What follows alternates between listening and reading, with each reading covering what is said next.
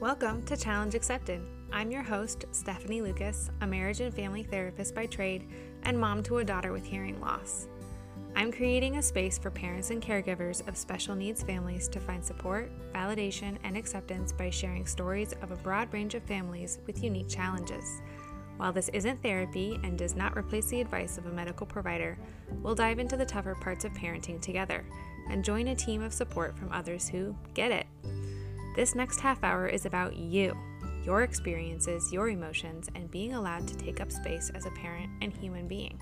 So, hands in, ears on, hearts open, team. This is Challenge Accepted.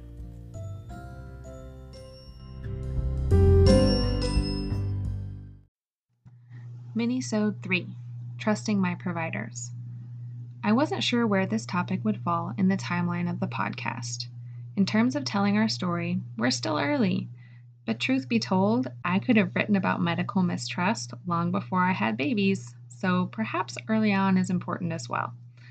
My last guest, Krista, talked about her own struggle trusting doctors to recognize what was going on with her kiddos and the personal work it took for her to learn to appropriately advocate. And it struck a chord with me.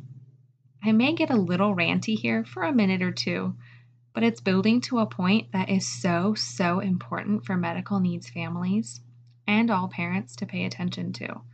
So I hope you'll give me some grace. First, there are a few things to know about me as a person that contribute to this ongoing difficulty with medical providers on a personal level. I have struggled with a needle phobia for all of my pre motherhood portion of my life. I could blab to you about that for an hour, but for the purpose of this reflection, I'll just say there was often a big to do for me at doctor's offices and judgments from providers that felt extremely isolating and minimized what was a huge mental health issue for me. I have not always been the most assertive person. For decades, my perspective on doctors was don't cause a fuss, they're the experts, and disagreeing with people in general was a no no. Imagine how powerless this might feel when you are seeking help for your health and well being. Don't disagree, they're the experts. Third, I am an HSP, a highly sensitive person. I can read the room backwards and forwards, so you may not say to me that your third question crossed your patience threshold, but I could see it in your face in a split second. When others emote, I feel it in my bones, and when it has to do with me, my system goes on red alert.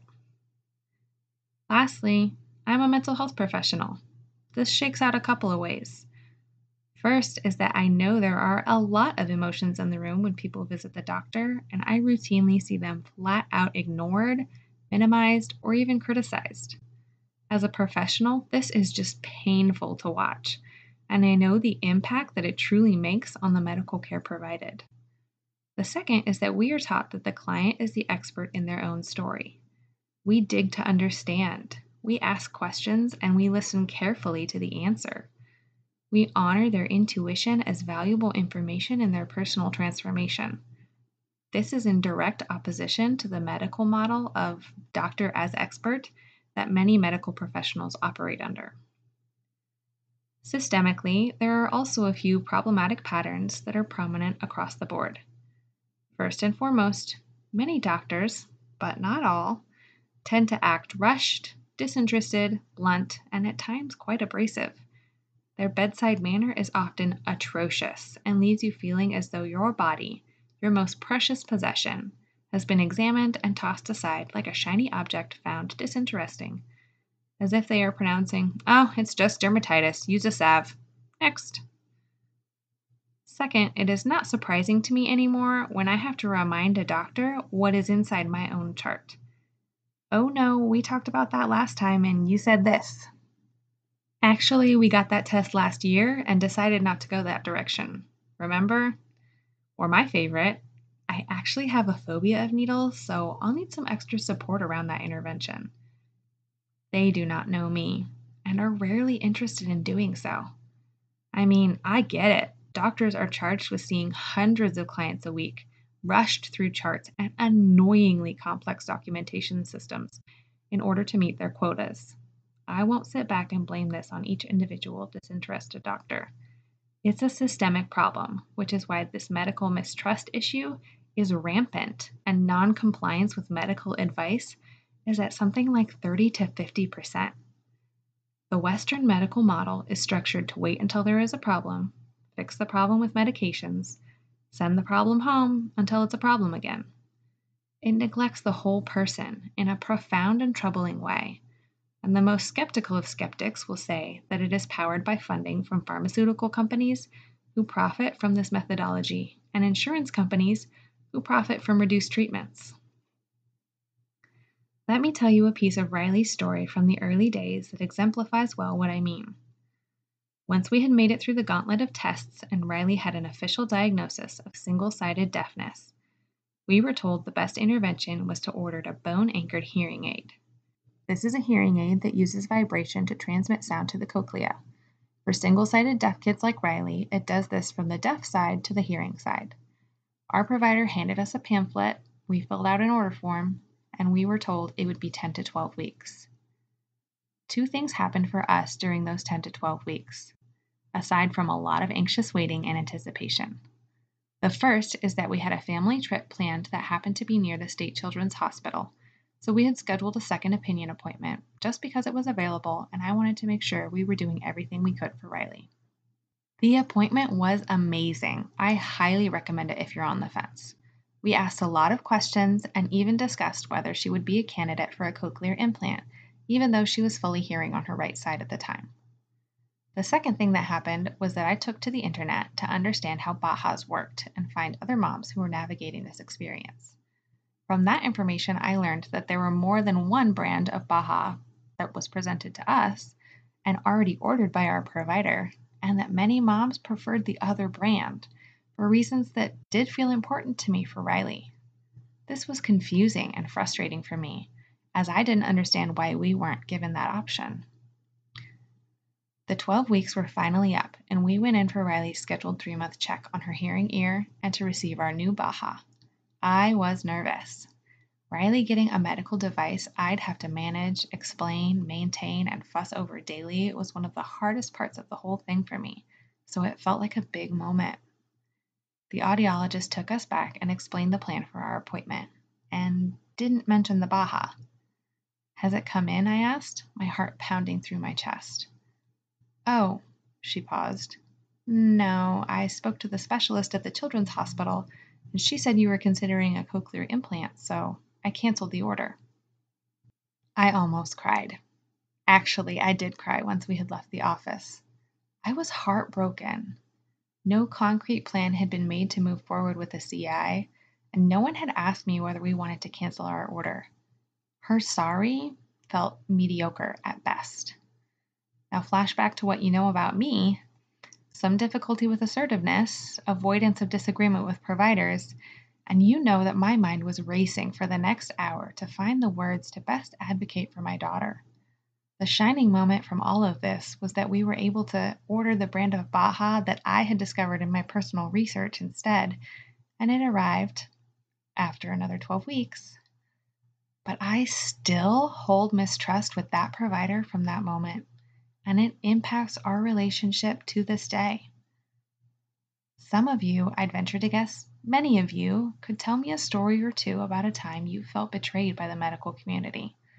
Sometimes we are able to heal from these moments and move forward to find treatment that helps us. Sometimes we are deeply scarred, and our future behaviors of seeking medical care, trusting providers, and willingness to try interventions is impacted for life. So here's the big lesson I promised at the beginning. This topic, our personal experiences with the medical community, is an imperative piece of work for medical needs parents.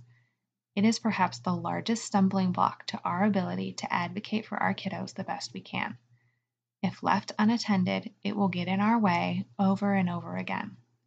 If unacknowledged, it can lead to the continual buildup of traumas, avoidance, and undertreatment. I had to learn how to tell doctors no. I had to learn to disagree, ask more questions, and say what I was thinking, even if I was afraid it was wrong. And you know what? Thank God that work started six years before Riley ever came to be. Back with that needle phobia that I set my mind to overcome before I had my first baby, so I could be fully mentally present for my birth experience. It is deep and challenging personal work that had wide roots in my life, and with the help of my therapist, I've done a lot of hard work to pull it out. So let this be your moment of empowerment if the stories above are touching home for you. Set your mind to look inward, find help, and overcome some of those fears and frustrations so you can show up for your family and your kiddo with your full power.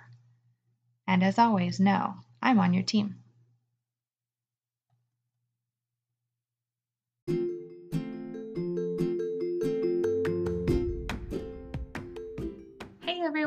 I'm so thankful you found this space for supporting yourself and your family's well being. I wanted to let you know about a few other products I've created to help you in your journey. The first is a card game that I've played with kids in the therapy office a ton. It is designed to increase skills in emotional identification, theory of mind, and empathy, which I know can be really tough concepts to teach. Check it out at Why'd They Do That on Instagram or why'd-they-do-that-game.com. The second is something new that I'm really excited about. I've designed a workshop to use interventions that I use a lot with mamas in the room to create a self guided experience for moms who struggle with feeling like they can't get it right, are always failing at something, or can never measure up as a mom. It's a mindset reboot called Smotherhood Untangled, and I'll be launching on September 22nd, 2022. Hop on over to my Instagram or sign up for my emails to stay up to date and snag your spot.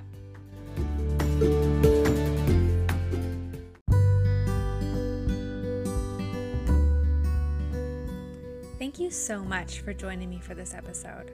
I hope it was inspiring and encouraging for you in your journey. If you enjoyed it, I love it if you could share it with your friend, subscribe for future content, and leave us a five star review. This will help us grow our reach so others can join our community of support. If you would like to share your unique story with the Challenge Accepted community, feel free to reach out to me on social media, Stephanie Lucas MFT, on Instagram or Facebook. Thanks for being a part of our team.